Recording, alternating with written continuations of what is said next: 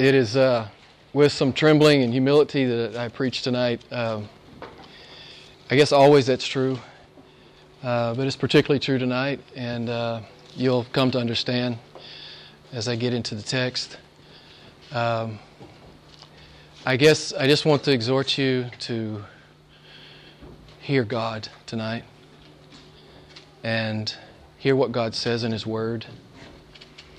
Um, because really, at the end of the day, as we talked about last week, it doesn't really matter what I think. It doesn't really matter what you think. All that matters is what God says. Amen? At the end of the day, that's all that matters. It doesn't matter what one denomination says over another. All that ultimately will matter is what has God told us here. And so that's what we're going to look at, uh, as we always do, but we're going to look at a hard subject tonight. Um, and uh, so I think I want to exhort you to be hearing God and to be in awe. I know we always are in awe when we come in here, I hope. But if we're hearing the upshot of the message tonight, we will be in awe of this God. So, one year ago today, uh, I was joyfully preaching through 2 Peter. And uh, preaching is a joy for me. Every Sunday night, I write the same thing in my journal. It was a great service. I can't believe I get to do this. I can't believe this is my job. I can't believe God lets me preach His Word. I can't believe He sends me money to do this. I can't believe it. I write it in my journal every Sunday night. You know, whatever your ministry is with God, don't ever lose the surprise of it. Don't ever lose the joy of it. But I love this job. And it made me think of Kari Jobe's song. I think Jamie Lee Riddle wrote the song. You guys know it. Holy, holy, holy is the Lord God Almighty, who was and is and is to come. With all creation I sing praise to the King of Kings. You are my everything, and I will adore you. And then she sings that perfect line that resonates and reverberates and echoes in every born again heart and soul. She sings, I am filled with wonder, awestruck wonder at the mention of your name. Amen. I love that line. It, uh, it may be the best line anyone's ever written for a Christian song. I get that. Don't you get that? When you look at Jesus and you think deeply about the Lord Jesus, don't you get that? I am filled with wonder. Not just any wonder, awestruck wonder. You know, it's what I do for a living. I, I, as I lead the Bible studies I lead during the week, I get to look at Jesus. As I prepare the sermon, I get to look at Jesus. I get paid to look at Jesus. You see what I'm saying? I would pay you to do this. But Karen will need some stuff, so it's good that that you guys pay us.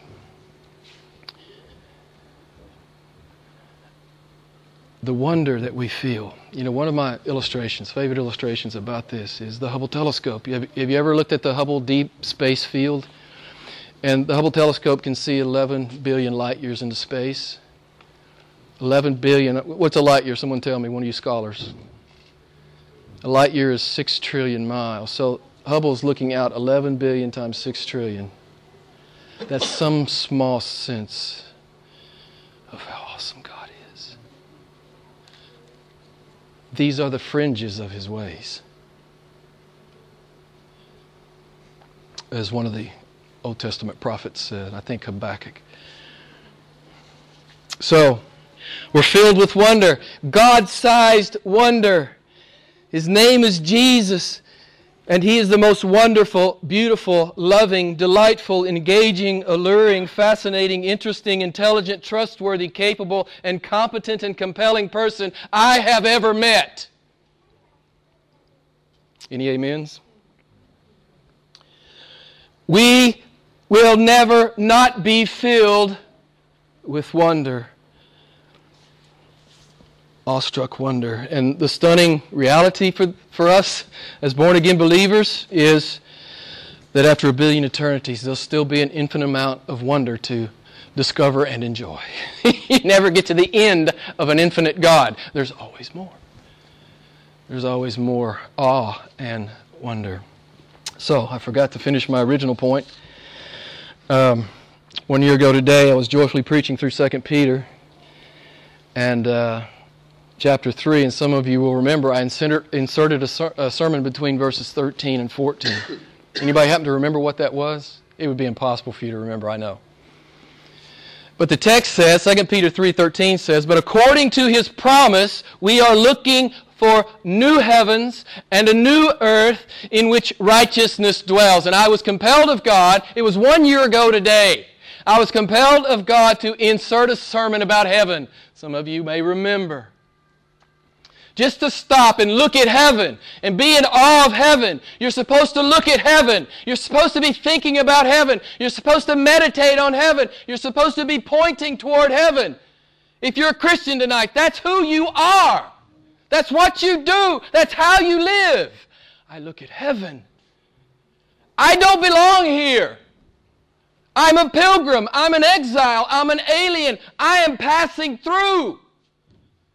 I don't belong here. I'm not here to stay. I'm here to go. Amen? And that doesn't fill us with fear as it does the unbeliever who has no clue about what's going to happen to him after he, he dies. The believer knows we just step into eternity. And there he is. There he is. This awesome creator, redeemer, God. Yeah, be goosebumps forever.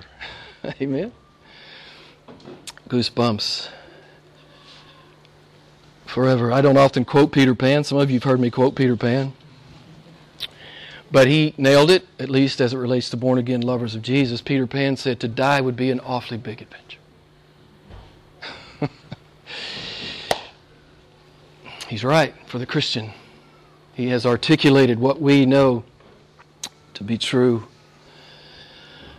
So I said almost all of that to say 12 months ago, the Lord led me to insert a sermon about heaven into 2 Peter, the 2 Peter series. And this week he has led me to insert a sermon about hell into our Jude series.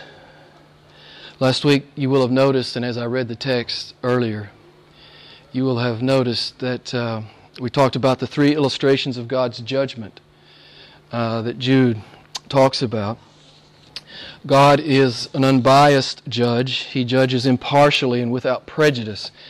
And we noticed those three illustrations last week. He judged the Jews who did not believe in the Exodus. He judged the fallen angels who cohabitated with human women. That's Genesis chapter 6 if you want to go research that. And he judged the cities of Sodom and Gomorrah, the Gentiles of Sodom and Gomorrah. This is a, a, a real clear illustration of how God is no respecter of persons. Anyone who rebels and rejects God in His Word, judgment will fall, whether you're a Jew, an angel, or a Gentile. God will judge. If we read our Bibles, we understand that the history is God has judged. We understand that God is judging, Romans chapter 1, as He gives those over to their own lusts and degrading passions and depraved mind. That's Romans chapter 1. He has judged. He is judging. He will judge in the future. Revelation 21 at the end time. So no one can ever stand before God and say, I didn't understand that I was going to be judged. God has made it abundantly clear that all who or in rebellion against him will be judged. And so we come to Jude, verse 7, and you heard me read the text. It's why I'm preaching the text that the Lord, or the sermon that the Lord has given me tonight. Talking about those who have rejected the Lord and His Word. He says they will undergo the punishment of eternal fire. And so, this is what God has required of me tonight to love you enough to talk about hard stuff that many churches won't talk about anymore, um, which is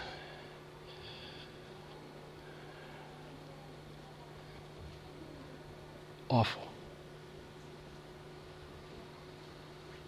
I'm not sure you can call yourself a church and not fully exposit the truth of God. I'll stop there. So, just as the modern church does not preach about heaven enough, certainly it goes without saying that it does not preach enough about hell. Of course, you know the fact that the modern church doesn't preach much about hell puts it at odds with its Lord because Jesus spoke about it over and over and over again. One theologian says 13% of the red words, the words of Jesus, are dealing with judgment and hell. Jesus, you got to love the, the one thing, there are obviously a myriad, myriad things. But one thing you have to love about the Word of God, one thing you have to love about the God of the Bible, is He shoots straight with everybody.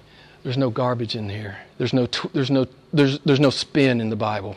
It just is what it is. God respects us enough to just tell us what it is, right? I love that. He tells us what it is. We don't have to guess what it is. We know what it is. We know what it is as we've been saying the last three or four weeks, as we've talked about world religions, counterfeit Christianity, pseudo clergy, false teachers, and fabricated gospels, many are not too keen to truly hear what God has to say. We saw it in the Old Testament. The Jews told the prophets, You must not prophesy to us what is right. Speak to us in pleasant words. Prophesy illusions to us. Isaiah chapter 30, verses 9 and 10.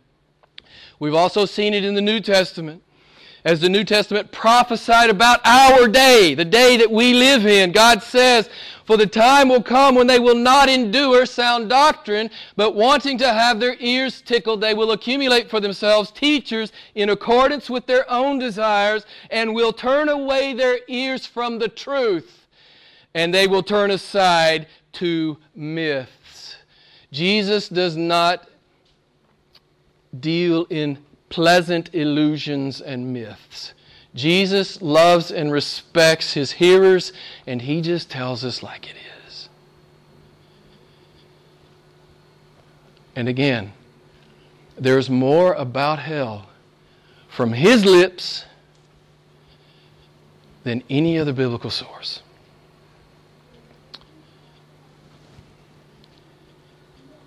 I think it's always important to Remember that.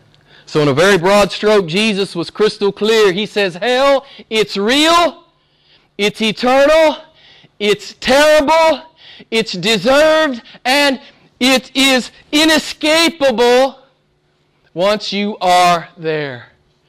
This is the clear teaching of the Bible. It's the clear teaching of Jesus Christ. And this is how Jesus talks about hell he says it is eternal punishment. Listen, I'm not going to give you all the scripture references. If you want all the scripture references, email me, I'll send you my notes. Jesus calls it eternal fire. Jesus says hell is a furnace of fire. Jesus says it is an unquenchable fire. Jesus says it is a place where everyone is salted with fire. Jesus says it is a place of torment and agony with no escape.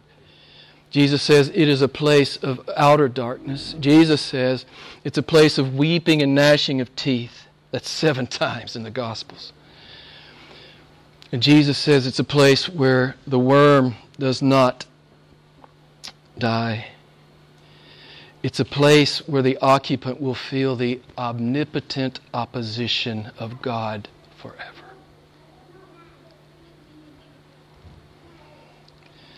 So when people in my line of work merely seek to accurately relay what Jesus Christ himself has said about hell, some find themselves unemployed. Many churches, they don't want to hear this. Don't tell me that. I don't want to know that. I don't want to know that God talks like that. I don't want to, I don't want to know that God said that. Because I can't deal with the concept of eternal conscious punishment. I can't deal with that. And I'm not saying it's not an incomprehensible thing for us to consider. But it is what God has said. And so you have to decide, just like I have to decide. Do I believe the Bible or do I jettison the Bible? You can jettison the Bible if you want, but don't dare call yourself a Christian. You can jettison part of the Bible if you want, but don't dare call yourself a Christian. And again, when I talk about Christians, I'm talking about the born again variety. I'm not talking about the cultural variety. I'm talking about the born again variety, the doulos guys that we've been talking about the last few weeks. The doulos guys, the slaves of Jesus, the true followers of Jesus. The reaction to the horrifying description of eternal damnation that Jesus puts forth in the Gospels, many have sought to mitigate um, in two major ways. The first being annihilation. Some false teachers will assert that annihilation is what the Bible is actually saying, meaning that at death or some uh, appropriate time, after some appropriate amount of time in hell, the resurrected body and soul of the damned go out of existence. Yes, you're right. That contradicts what Jesus said. the second way that false teachers have tried to uh, mitigate the words of the Bible regarding eternal punishment. It's called universal restoration, which means that at some appropriate amount of time, after some appropriate amount of time in hell, the resurrected body and soul of the damned are ultimately redeemed. All are saved. It's a form of universalism. Yes, you're right again. That directly denies the words of Christ. The Bible does not give one bit of credible hope for annihilation or universal restoration. These are self evidently false assertions if we're going to be biblical. Again, some denominations just make up stuff. I understand that. They just make stuff up. they like to use the Bible sometimes, but not if it's too uncomfortable, right? They just make stuff up. Theologians, PhDs, they just make stuff up. They just reinterpret words. Listen, as I always say to you when you come in here, words mean something. Language means something. The Holy Spirit was pretty careful when He wrote the Bible. He knows what He means to say, and He says it.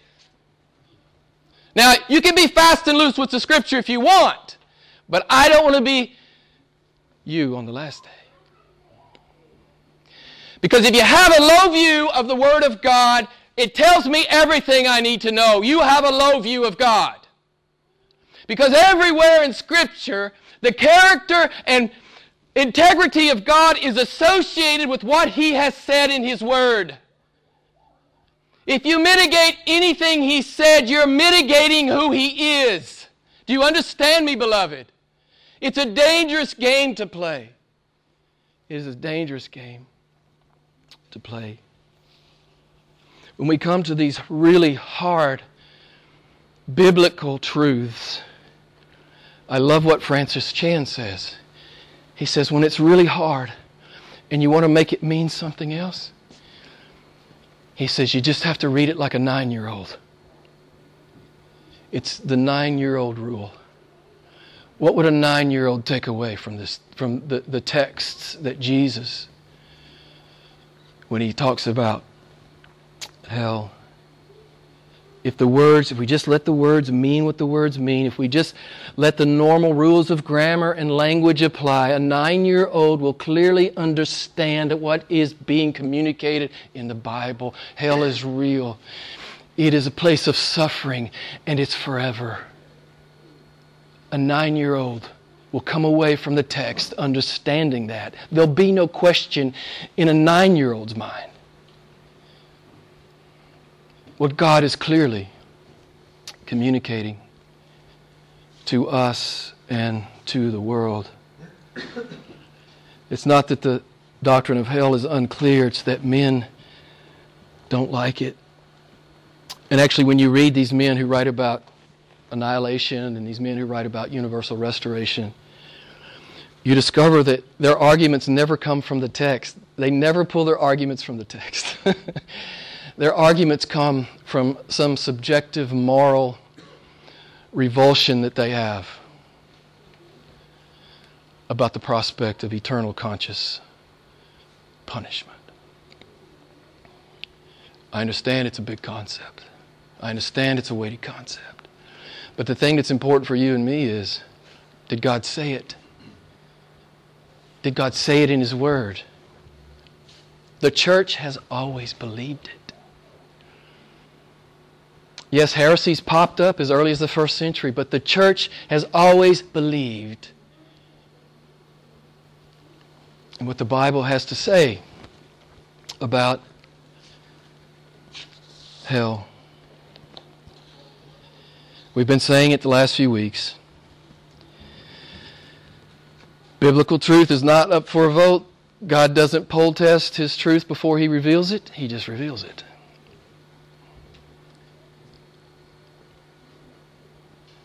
I know that eternal conscious punishment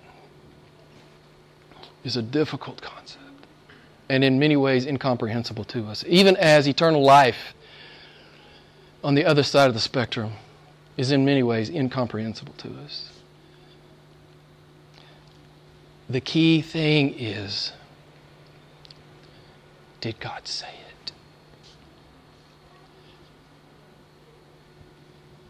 That's always the key thing. every time you come in this building, that's always the key thing. Did God say it? If God said it, I'm going to preach it to the best of my ability. We're very simple at this church. I always tell new people, I say we're very simple. We open the Bible and we preach the Bible. we don't care about councils and creeds and, and dogma and, and popes and councils and assemblies, and we don't, we don't care about that. They may say some good stuff, bravo. We don't care about that. We only care what God has to say. So, some of you know in the Old Testament, uh, the doctrine of hell is not strongly delineated, although we learn from extra biblical sources that the Jews came to understand that the place of death, Sheol, was divided into uh, the place of paradise for the righteous and the place of punishment for the unrighteous. But as we come into the New Testament, this doctrine is anything but unclear if we simply read the red words. And we saw it here in Jude verse 7. If we simply look at this one verse, if we didn't have anything else God said, we have all we need to know. I, I was reading one theologian this week. He says, he says, man, God is not under any obligation to repeat himself, although he does frequently about this. It's as if he doesn't want you to miss it, nor does he want I to, uh, or me to miss it. Jude 7 says, They will undergo the punishment of eternal fire. Reality, suffering, and eternality. It's all right there in Jude verse 7 I shouldn't have to buttress this with any other texts, although God has graciously given us, given us many, many, many texts. I'll be honest with you, I'm not aware of any other biblical truth more often attested to in the scriptures than the fact that hell is fire. I think it's 20 times. I think. If I'm misspoken, I'll let you know.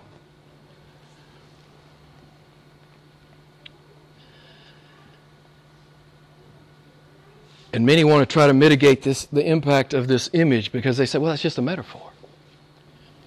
Fire is simply a metaphor, but is it not evident in common communication that the thing being symbolized is, is often far greater than the symbol itself. This is just understood in, in language. And I would assert to you, as would any sound biblical scholar or theologian, or just anyone who understands the common usage of language, that just because an image is metaphorical, not one iota of the horror or terror of that image is removed or diminished. In fact, the, the fact of the matter is that metaphors most often fall far short of reality.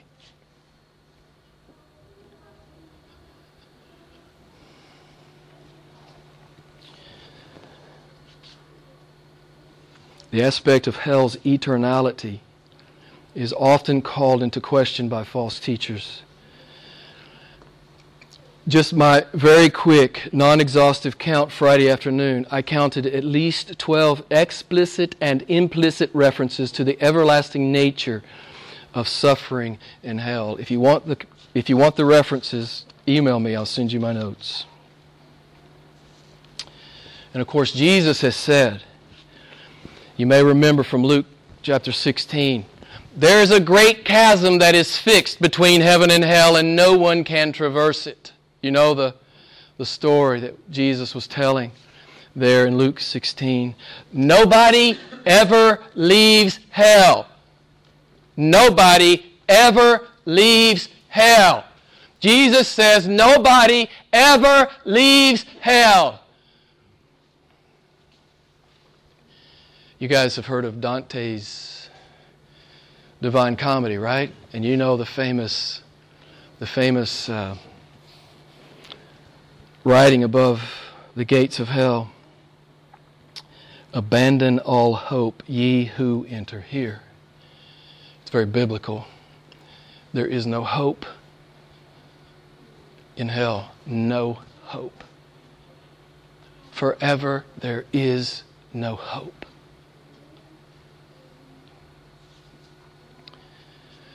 There are at least 12 places in Scripture that I could go to make this point regarding the eternality of hell, but Matthew 25 is, is, in my view, the best. It's a slam dunk that refutes the false teachings of annihilationism and universalism. Again, these are the red words, the words of Jesus as he talks about the last day when he, as king, will sit on his glorious throne and he will judge. He will separate the sheep from the goats. You remember Matthew 25. And he will judge the guilty. Jesus says to the unrepentant, Depart from me, you accursed ones, into the eternal fire which has been prepared for the devil and his angels.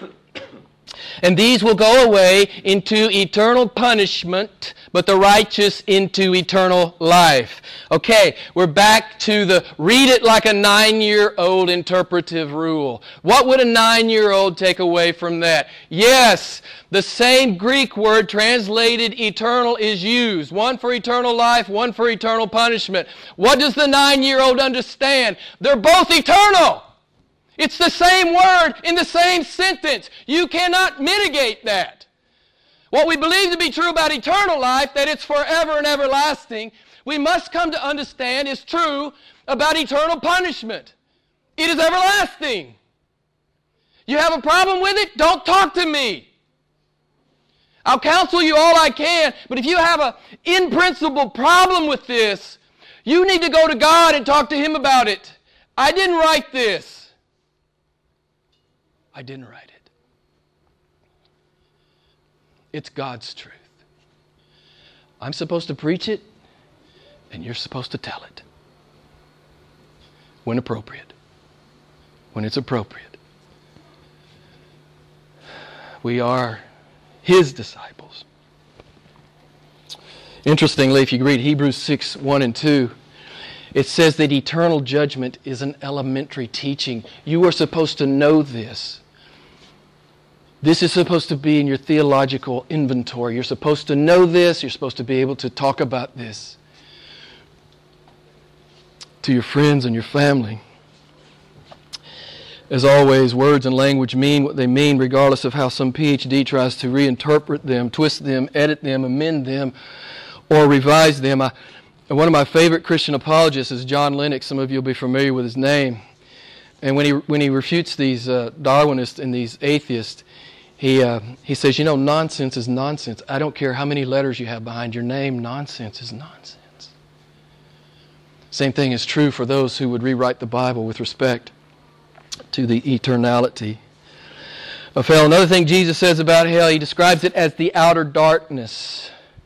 Jude 13, when we get over there, probably next week, Jude calls it black darkness. One theologian said it like this This seems to imply that it will be infinitely worse than any physical, moral, mental, or spiritual darkness ever experienced here on earth. No dawns, no mornings, no ray of light, no blue sky, and where every day is black darkness. These are the words of God. Seven times in Scripture, Jesus says hell is a place of weeping and gnashing of teeth. So, what is God saying here? Yes, weeping is going on. Um, but this is not a weeping or, or remorse and repentance toward God. That's not what this weeping is. This weeping is, I'm not sorry I sinned against the great God. I'm sorry I'm here. I'm sorry that I'm here. I hate that I'm here. It's a self consumed, I'm feeling sorry for myself kind of weeping. Yes, it's caused by the pain, the, I'll use biblical words, the agony and the torment of hell.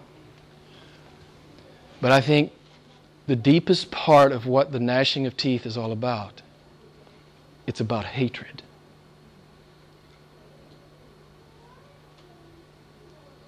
Who does the occupant of hell hate?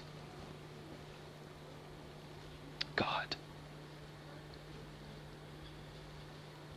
He hates himself. That self loathing that lasts forever. He hates every other occupant of hell. No one's going to have a nice conversation in hell. You know, George Bernard Shaw says, well, all the interesting people are in hell. Wrong! On the one hand. But secondly, even if they're interesting to you, they're not going to talk to you. They hate you. There'll not be a pleasant conversation in hell. Everybody hates everybody because everybody hates God.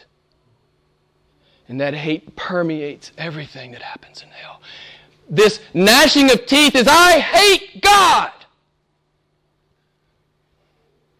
I am filled with rage against this God. That's the gnashing of teeth, in my view, beloved. Hell is pure hatred. C.S. Lewis is right when he says, The damned are, in one sense, successful rebels to the end. The doors of hell are locked on the inside. I've told you this many, many times. I believe this to be a very accurate description. The occupant of hell is not going to come out if the precondition for coming out is I'll bow my knee to Jesus. I'll love Jesus. I'll worship Jesus. They're not going to come out. They're not going to come out. This is the, one of the fallacies that people think about when they, when they think about people in hell. They're not going to come out because they hate God and there's nowhere else to go. Beloved, if you hate Christ, you're not going to enjoy heaven one bit because it's all about Him. it's all about Him. It's one of the oxymorons of universal restoration. Hell is not redemptive. Hell is not redemptive. It doesn't lessen hate, the hatred of God, as Romans chapter 1 tells us. Men are God haters. Natural man is a God hater. It doesn't lessen that hatred, it intensifies that hatred forever and ever and ever and ever. C.S. Lewis again, he says, there are only two kinds of people in the end those who say to God, Thy will be done, the believer, and those to whom God says, In the end, Your will be done, the man or woman who ends up in hell. It was their choice. They didn't want God's will, they wanted their own will. It's their choice. Is God obliged to let men who hate Him into heaven? It's their choice. So, in cursory and summary fashion, the Bible is crystal clear regarding hell. It is real, it is a place of agony, and it is forever. It is a place of eternal banishment, eternal separation, eternal deprivation, eternal torment, eternal distress, eternal weeping, eternal hatred, and eternal fire. There is, I think, in the history of the church, um, a long standing misconception that the biblical doctrine of hell is designed to scare people into heaven.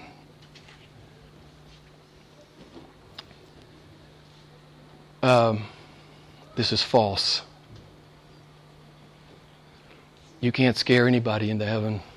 If they hate God, you can't scare them into it. Their hatred is stronger than their sense of self preservation. Heaven is a place for those who love God, not simply those who may fear hell. F- fear of hell is no proof of love for God. While the Lord may certainly use the fear of hell to draw some to himself, the doctrine of hell is not a theological scare tactic. Now, I want you to listen to me very closely. I'm going to end up here. And I'm going to try to make a point that has almost fundamentally changed me this week. In my view and understanding about what the Bible says about hell.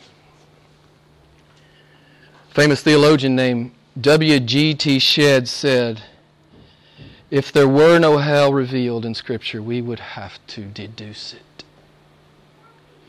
Why would, do you think that would be true? That if there were no hell revealed in Scripture, we would have to reduce it, deduce it.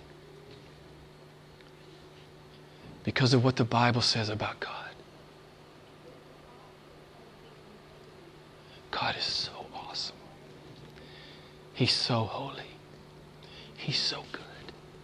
He's so benevolent. He's a sovereign, omnipotent, omniscient God, a majestic, righteous, reigning and what is the appropriate punishment for one who would curse this God?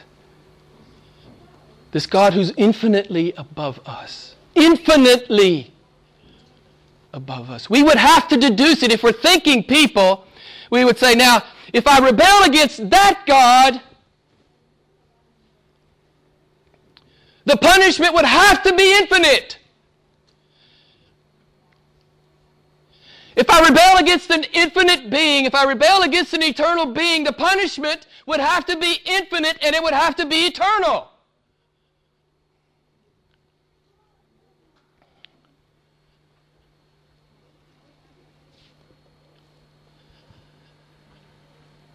It's why I started the sermon with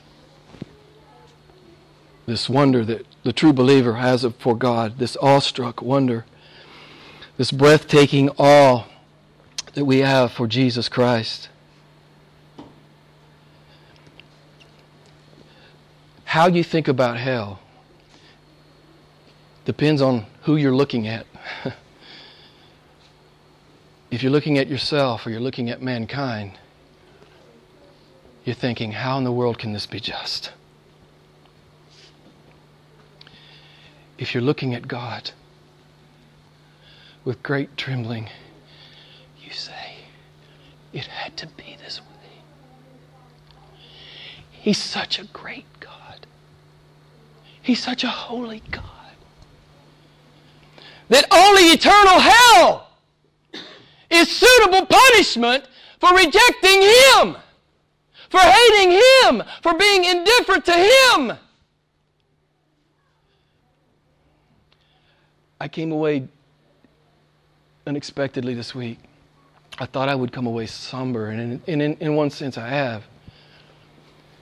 But the overriding reality of what God has taught me is that He is so great.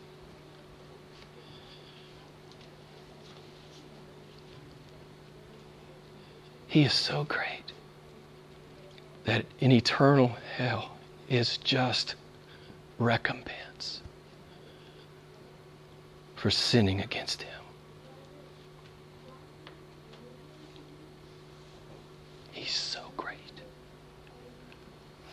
Great?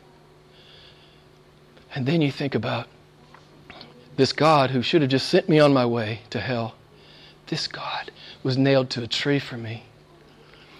How much bigger does it make the gospel? How much bigger does it make the cross and the atonement? How much bigger does it make it?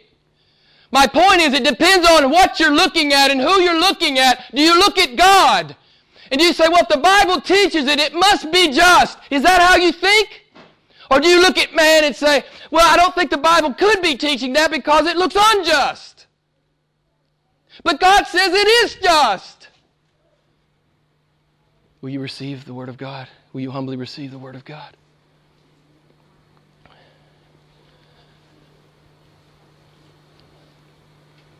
The Bible is telling us that eternal conscious punishment is suitable, it is fitting, it is appropriate, it is proper, it is right, and it is correct.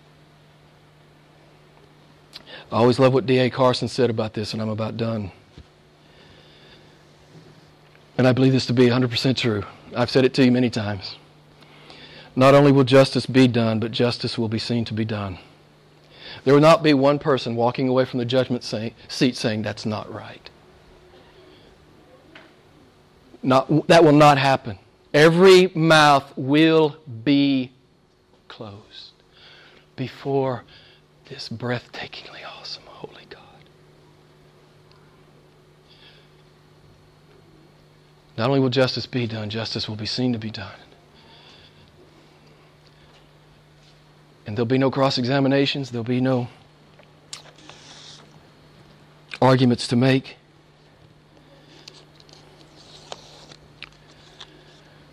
Listen, beloved, eternal hell, it's not the most outrageous doctrine in Scripture. You know what's more outrageous than that? That God saves anybody. That God has saved you. It's a scandal! Go read Romans 4. It's a scandal! I listened to, I may go a little bit long tonight. I listen to some of these atheists on uh, YouTube sometimes, you know. I heard one of them last night say, It's petty! The cross is petty, it's small minded. It's inconsequential. It probably didn't even happen. Although it's a historical fact.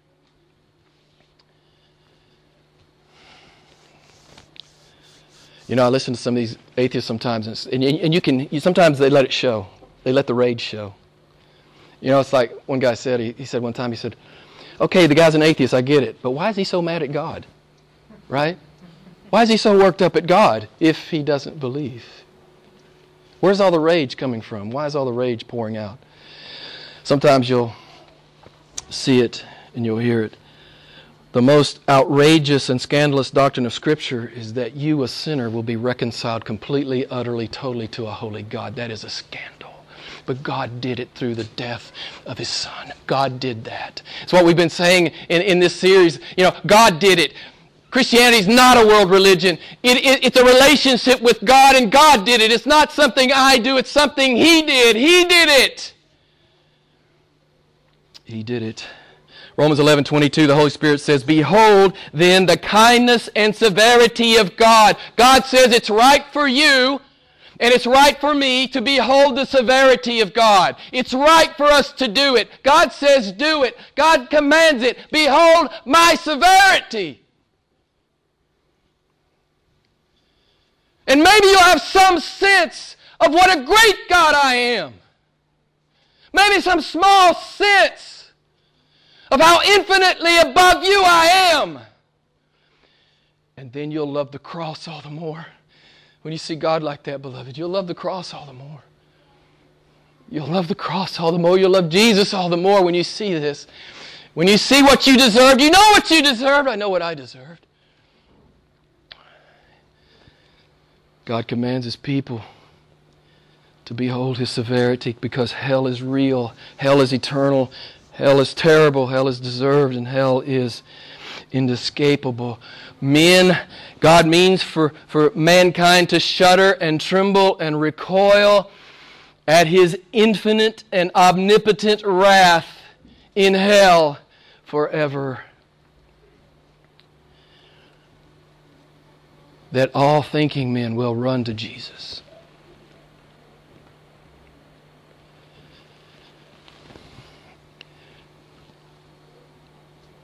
And the unrepentant, as that famous 18th century theologian Jonathan Edwards rightly asked this question to the unrepentant Why should you not have wrath as great as the love you have rejected? Meaning, if God has offered you infinite love and you've rejected, then you shall surely receive infinite wrath. Everything God does is infinite. Everything God does is eternal.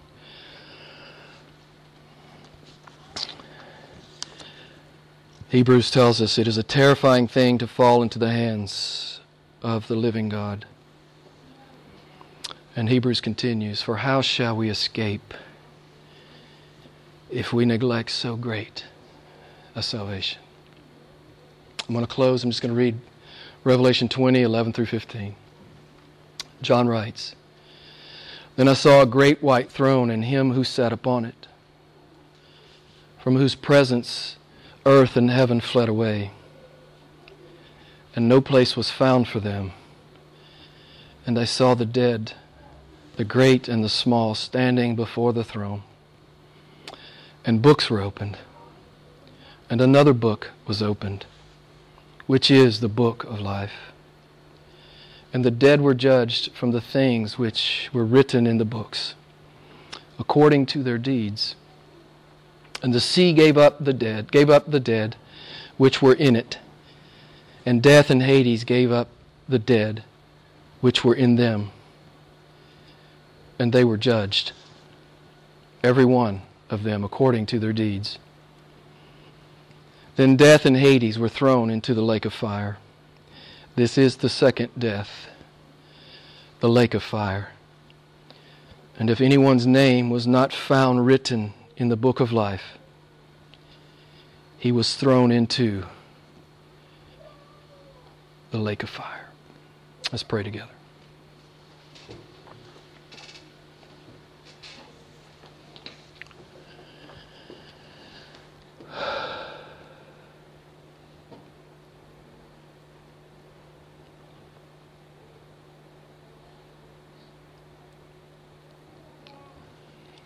Father, you know this is big for us.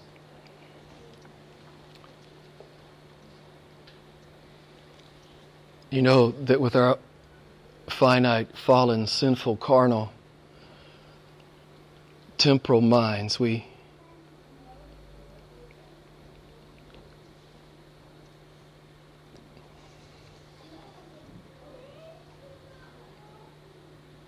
it is big.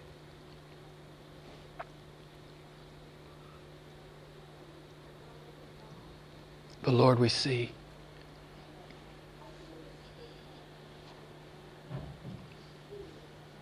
In the doctrine of hell, we see your greatness. Maybe some of us in here, I know I do.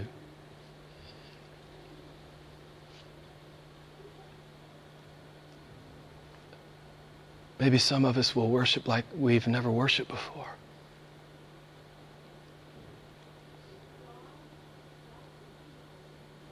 This is how great you are.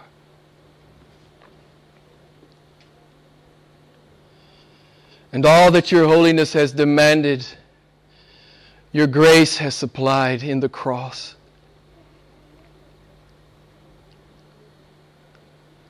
So, Lord, let us be truth tellers in the world. May we speak biblical truth. May we not allow anyone around us in our circle to diminish the awful reality of hell. This is not some dogma that the church made up. These words come off the lips of God incarnate.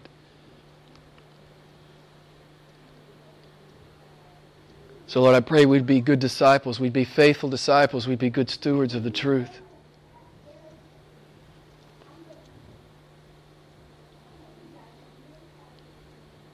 You are a great God. Forgive us, Father, when we think small thoughts about you. Forgive us when we've been essentially indifferent toward you for days or weeks or months.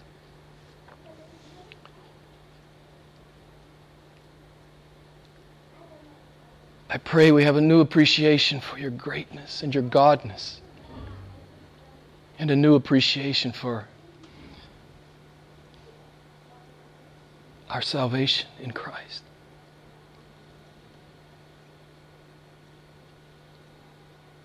Thank you, Lord, that you speak truth to us. Thank you that you speak to us as adults. You respect and love us enough to give us the truth. Thank you, Father.